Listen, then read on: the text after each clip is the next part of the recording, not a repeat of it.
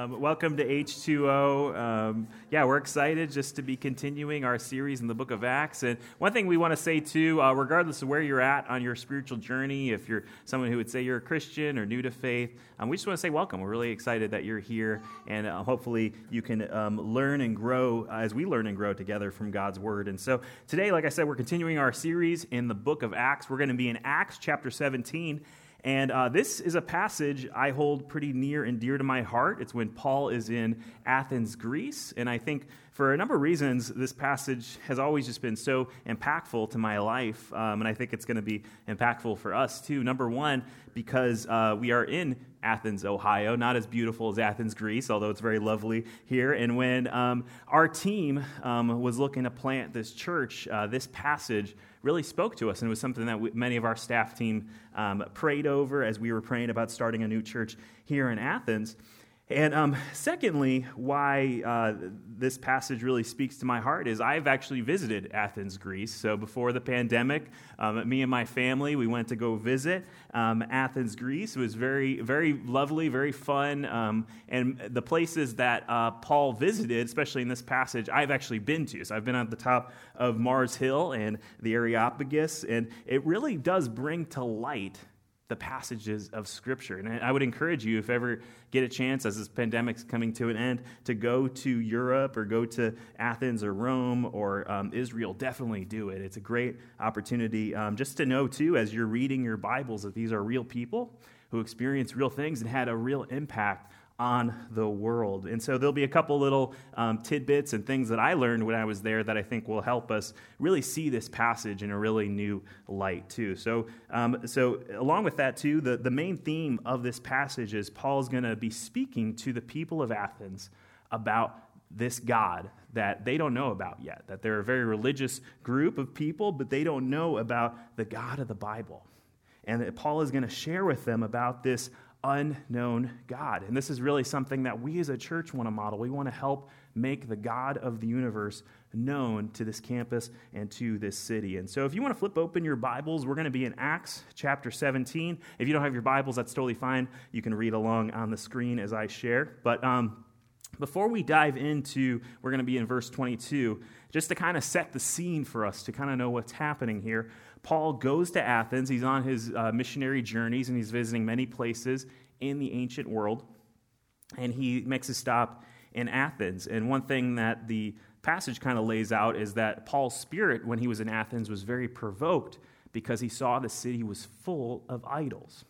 Now, historians and scholars talk about this that the Athenian um, idol worship was very prevalent. One number I saw said that there were 30,000 idols in Athens alone. And I don't know if that's true, but I think that's it just goes to show that this was something that they really did in their culture. And this is something for us as modern people that is kind of hard to connect to. We don't see this very often where people are walking down East State Street and, you know, uh, passing incense and worshiping um, idols made of stone or clay. We don't really see this happening. But in this time, the, the Athenians were very superstitious. And so if you were a sailor, you would uh, worship the uh, god that would help you get to safe travels. If you were heading into war, you would worship the god of war. If you were praying for a good harvest, you would worship um, the god of that. And if you were praying for a child, same thing. And, and you would do this as a way to receive blessing from the gods. It was a transactional relationship or a quid pro quo where people would say, Hey, I'm going to sacrifice this goat to this God, or I'm going to light this incense or give this money to its temple, and then I expect a return on my investment, that this God would bless me somehow. And again, it was a very transactional relationship. There was no deeper, abiding relationship that happened in this idol worship. And I was trying to think of some modern examples, I think, where this can happen today. There's many, but one, one of the modern examples that I was thinking of when I was in high school, I played a little high school football. And I don't know if this was your case, but before each game, our team would huddle together and we would get on one knee and we would pray. And we would say either like Our Father or Lord's Prayer or Hail Mary. And it was interesting because I knew many of our teammates and they didn't necessarily believe in God or worship God or anything like that. But for some reason, in this moment, everybody was praying and it was almost like we're going to do this just to hopefully get victory in, in, our, in our game. And, and I saw it in other examples too, where I was in some math classes in college, and I used to joke with my friends that there's no atheists in a calc exam, right? Everybody's praying to, that they would succeed in that exam that they didn't really study for. You know, Lord, help me. Um, everybody did that sort of thing. And if you kind of think of that, that's basically what these people did in their daily lives. It was a transactional relationship with these gods. But here's the thing the God of the Bible is not a transactional God, He's not a quid pro quo God. He wants a relationship with you. In fact, we believe that every human being is, is made with this God shaped hole in your heart. And we try to fill that hole with many different things, but the only thing that can truly satisfy you is a relationship with the God who made you and loves you. And we believe as Christians that God is our Father, that He loves you like a good parent loves his, their kids. Our God loves you. And so, this is why Paul's heart was provoked because he saw these people were worshiping the, these idols that weren't real, and he saw that they needed to come to know the one true God, the only God that could satisfy their hearts.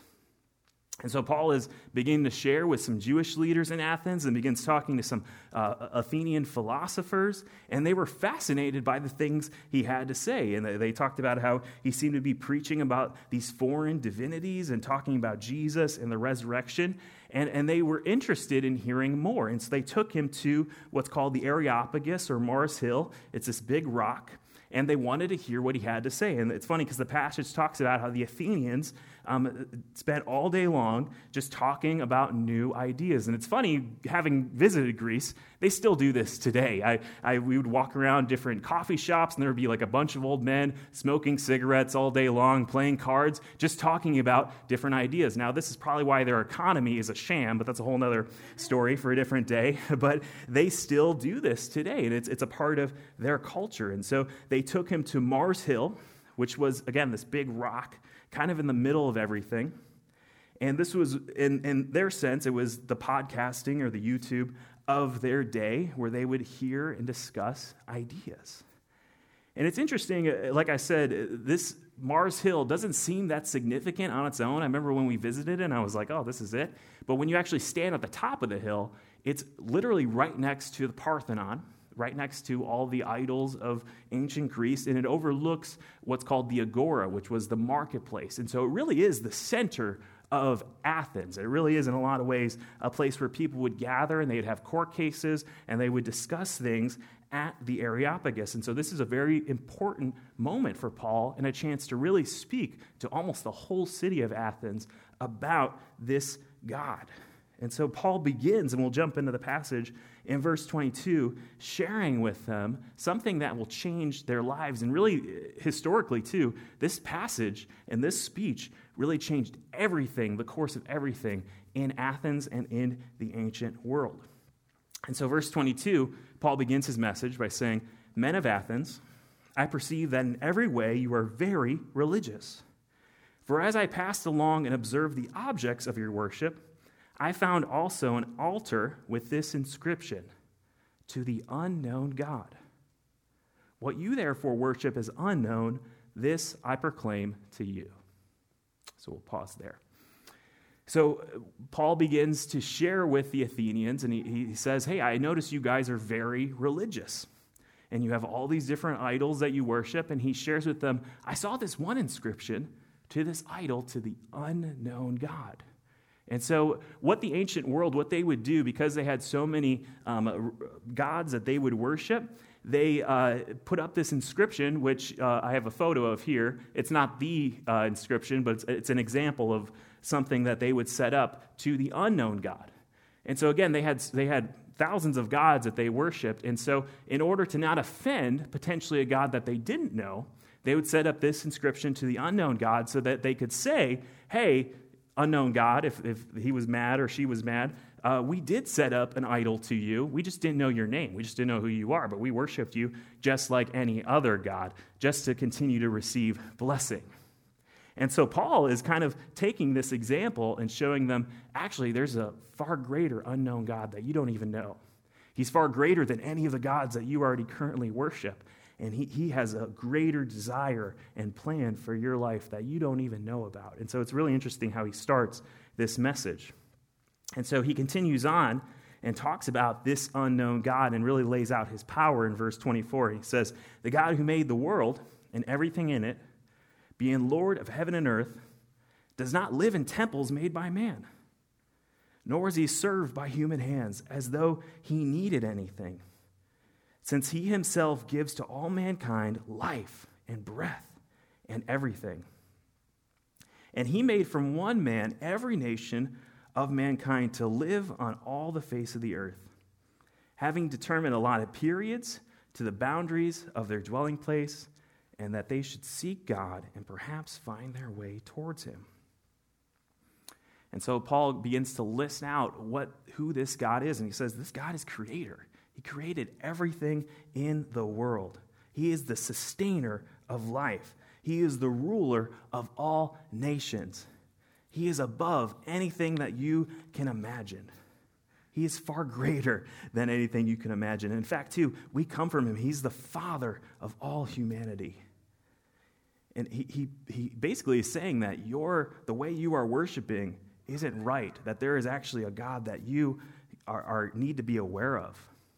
And he is making himself known to you. And next, what he does, starting the next path, uh, section of verse 27, he begins to share with them that this God has actually been already making himself known to these people. And he says in verse 27 Yet he is actually not far from each of us, for in him we live and move and have our being. As some of your poets have said, for we are indeed his offspring.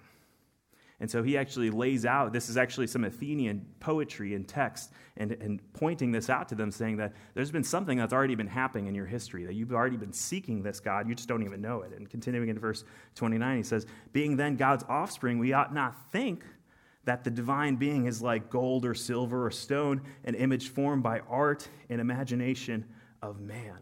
And so we'll stop there. And so Paul's basically saying, again, this isn't a God that you can just make a stone of or you can make a temple of. He is far greater than that. He doesn't live in any of your temples, He is beyond those things.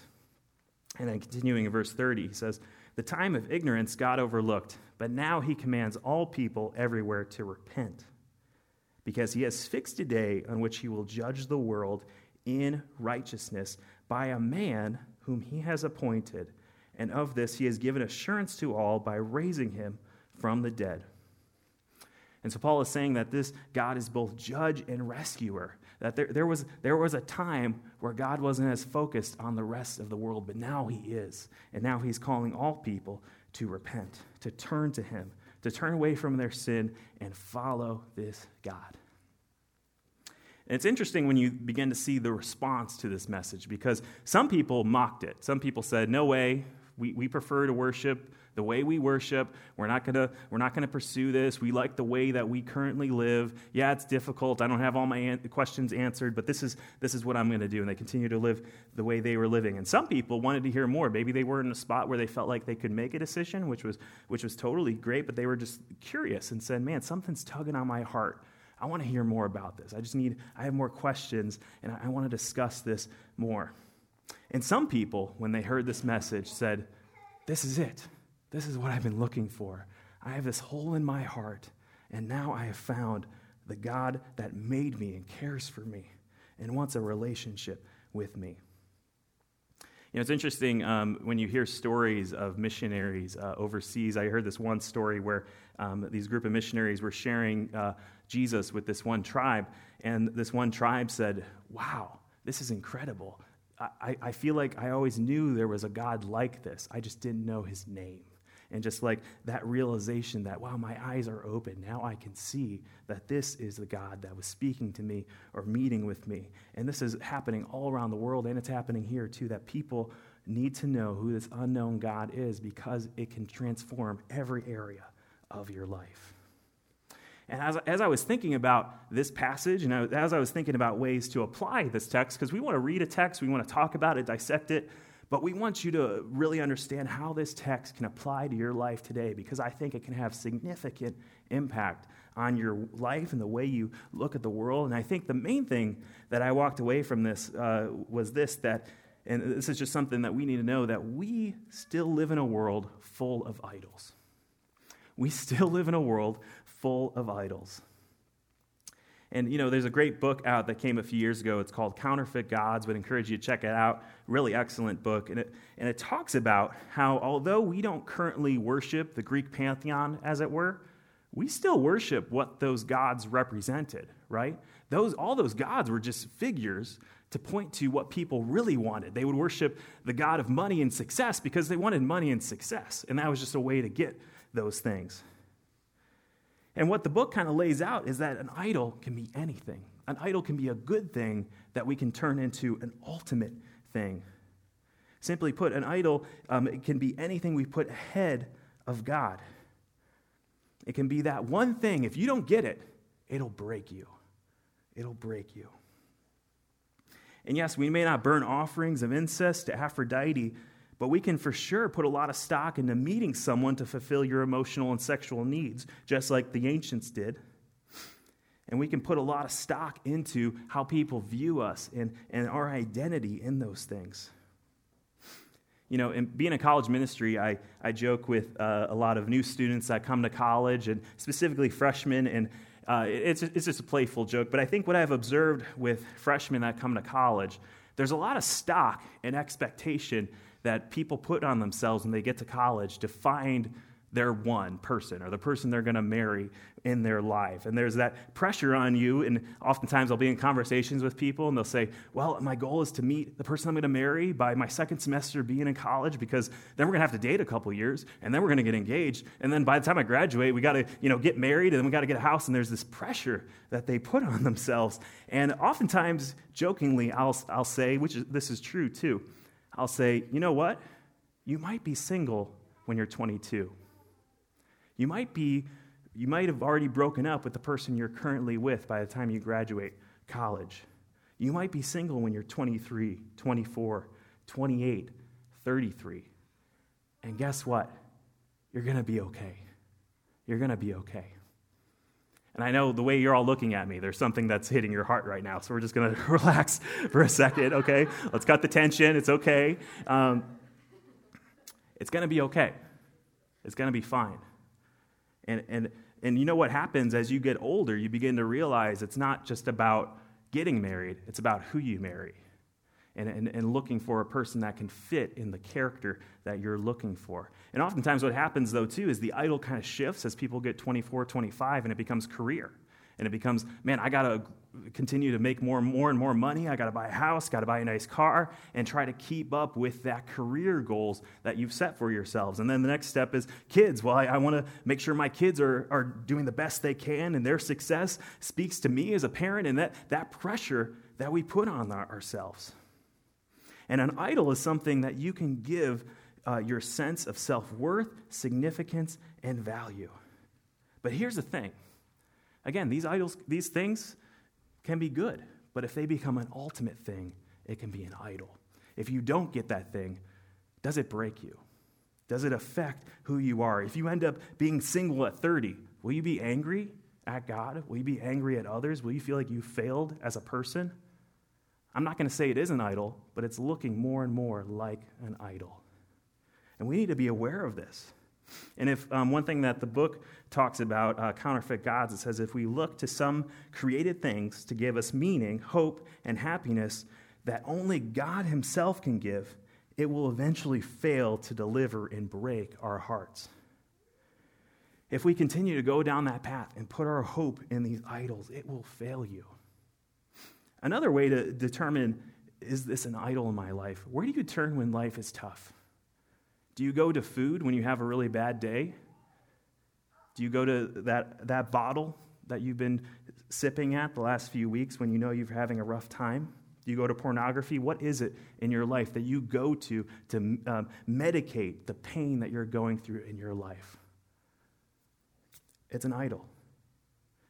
And we've got to be aware of that, that those things cannot fill what is going on in our hearts. Only the God who made you and loves you and wants a relationship with you can fully satisfy your heart's desire. You are made for that. He created you for that. And like a good father who loves his kids, he wants to bless you and he wants to give you the ultimate joy, not just his stuff, him. He wants to give you him. Sure, you could spend two hours a day in the gym getting your body perfectly fit and put together, but guess what? I know people who are in that space who've done that. You're not going to be happy, even if you achieve those goals. There's always going to be a greater hill to climb, there's always going to be more you could be doing. We've got to be aware that these idols will distract us and hurt our joy. Where we receive real joy is turning to Christ, to submitting to Him, giving your everything to Him, and He will satisfy you. And for us as Christians, you know, th- this is something that we can still fall into. Even though we've said Jesus is first, sometimes we'll say Jesus is first and then also something else too. But that doesn't work that way. God doesn't work that way. The Bible talks about how God is a jealous God. And when we hear that word jealousy, we think that sounds sinful, but no, the jealousy that God is, is it would be like a husband and a wife. And if the husband started cheating around on the wife, the wife would naturally feel jealous, right? Because she has devoted her life to this man and committed her life to him. She would feel jealous if he was pursuing other women. Well, in the same way, God is a jealous God for us that he knows he loves us so much. He knows our ultimate satisfaction and peace comes with fully submitting to Him. And if we pursue these other idols, it breaks His heart. Because He cares for you, because He knows it hurts you. And so we, we have to be aware of this, Christians, that when we pursue God, we've got to be constantly aware and, and checking our hearts are we pursuing other things in addition to Him? Because all those other things will fail and fall away but our, our love of God will always sustain us. And if we're pursuing Jesus as number one and our number one satisfaction, we actually enjoy him more when we receive good things. In your family, if you're, if you're aware that God is number one, you can enjoy God more in your family by worshiping him in that space and being thankful for him in your marriage, in your work, and seeing all those things as joy and worship to him. That's where you get full satisfaction when you submit your life to Him and say, Jesus, you're number one. You're my most important thing. And allowing Him to fill every area of your life. And so often, some of us want to hold things back, hold things back before we give it to Him. But God is a God we can trust, and He cares for you, and He wants you to know Him. And I know for me, when I examine my life and my heart, sometimes, man, comfort and security are kind of the things that I struggle with. They can be idols in my life that I can, if I'm not aware of, they will consume me if I'm not careful. And I have to be prayerful. I have to have people in my life praying for me. And I have to open up my life and say, man, this is kind of a struggle for me right now. I, I worry, I stay up at night worrying about the security of my family or things like that. And I have to be diligent with that. And so for you, what, what, what's the idol for you? What's the thing for you in your life that you feel like, man, if this didn't happen, I'd be really upset. I'd be really angry. Maybe give that to the Lord and pray that God would help you in that space. And again, like I shared just a couple examples, but this has really been my story. You know, I, I grew up in, a, I think, a very healthy Christian home. Um, but as I was growing up, um, seeking the approval of others was a big thing for me. And so, what began to happen in my life was I started to live a double life where I was one person at church, another person around my school friends. And that really began to consume me. I began to speak differently, live differently, act differently. And when I got to college and I started meeting with this, this friend of mine, he started to share with me about his own idols in his life. And he was a guy that played football uh, for Bowling Green. And he talked about how he got injured his senior year and he realized, wow, I have an idol in my life. I've been all about football. And when this was taken away, I had to rediscover that that's not my identity. My identity is in Christ. And, and, as we were talking about this, I began to share with him. I said, You know, I've noticed, Rob, that sometimes we as human beings can act differently around certain groups of people depending on the situation. And he said to me, Well, you know, Joe, I don't know if that's true because if you're a follower of Christ, you should be the same around everybody, where your life should reflect Jesus in every area of your life. And for me, that was like, Oh man, wow. It kind of opened my eyes to the idols that I've had in my life. And through that journey, I realized, wow, Jesus, I want to look like you. I want to become more like you, that anyone who meets me could see I've got no mask on. I, am just a follower of you, and I want to look like you in every area of my life. And so that was the journey I went on. And, maybe you've got a similar story where God showed you something, or, or maybe you're experiencing something right now in your gut and that the Lord is speaking to you. And we, we would encourage you to talk to somebody about that. Number one, talk to God about that. Pray and ask Him for clarity and guidance on that. And then number two, talk to, some, talk to your group leader or talk to someone around here who would love to share with you some of the burdens they've gone through. Because we need one another as we're seeking to look more and more like Jesus. And so as we close today, the big question that we want to ask ourselves, and I'll, I'll, have two questions, so don't get that slide up yet, but um, there you go. Uh, how are you going to respond to this message? How are you going to respond to this? You know, the Greeks in this passage, some people rejected it. And are you in a place where you're like, eh, I don't want this. I like the way I'm living. I'm probably not ever going to come back to this church again. Hey, it's fine if that's you. No, no shame there. Um, we would encourage you, to the very least, say, I want to hear more. I want to hear more about this. I, want to be in a place where I'm engaging with this and something's tugging on my heart. I don't know what that is, but man, we would encourage you to just say, man, I want to hear more. Or maybe you're in a place like some of the people that Paul talked to in this passage, where finally the unknown God has been clear, made clear to you. And maybe today is a chance to say, I'm tired of running from him. I'm tired of putting other things ahead of him. I'm ready to follow him with my life and to cast aside all other idols and to submit to Him. And so, as we close, two questions to think about as we close in worship. N- number one is this uh, really ask yourself, you're in this time of worship, what are the idols in my life? What are those things? Maybe I listed one of them, or maybe I didn't. What are the idols that you've been putting ahead of God in your life? And then, two, are you ready to turn to God and surrender these idols to Him? to make him number one. And if, if you do that, you will find full satisfaction and full joy. Not more material things, not more, none of that, but you'll have, you'll be oriented in the way you were created to be in relationship with your God and in healthy relationship with others. And so we'll meditate on that as we um, pray and as we worship. And so um, you can bow your heads with me and I'll pray as the band comes up. Lord, we just are so thankful just to be here and just to be engaging with your word. And we thank you for, um, yeah, the book of Acts and all the things we have to learn through the journeys of Paul and the faith of these Christians. Lord, help us to be in a space where we're receptive to this word and to be made aware, too, what are the idols in our lives? What are the things we're putting ahead of you or we're trying to add to you? Lord, help us to be in a place where we can come to you and not try to fix our lives before coming to you. Just come to you as we are and trust that your gospel will transform and change every area of our lives. And so we're thankful to just to be here to worship you and to experience you in a powerful way, Lord. And so we pray you're with us and you guide us um, as we go about our weeks and as we continue to seek to grow, to look more and more like you, Jesus. Speak to us through this text in this worship today. Pray all this in your name. Amen.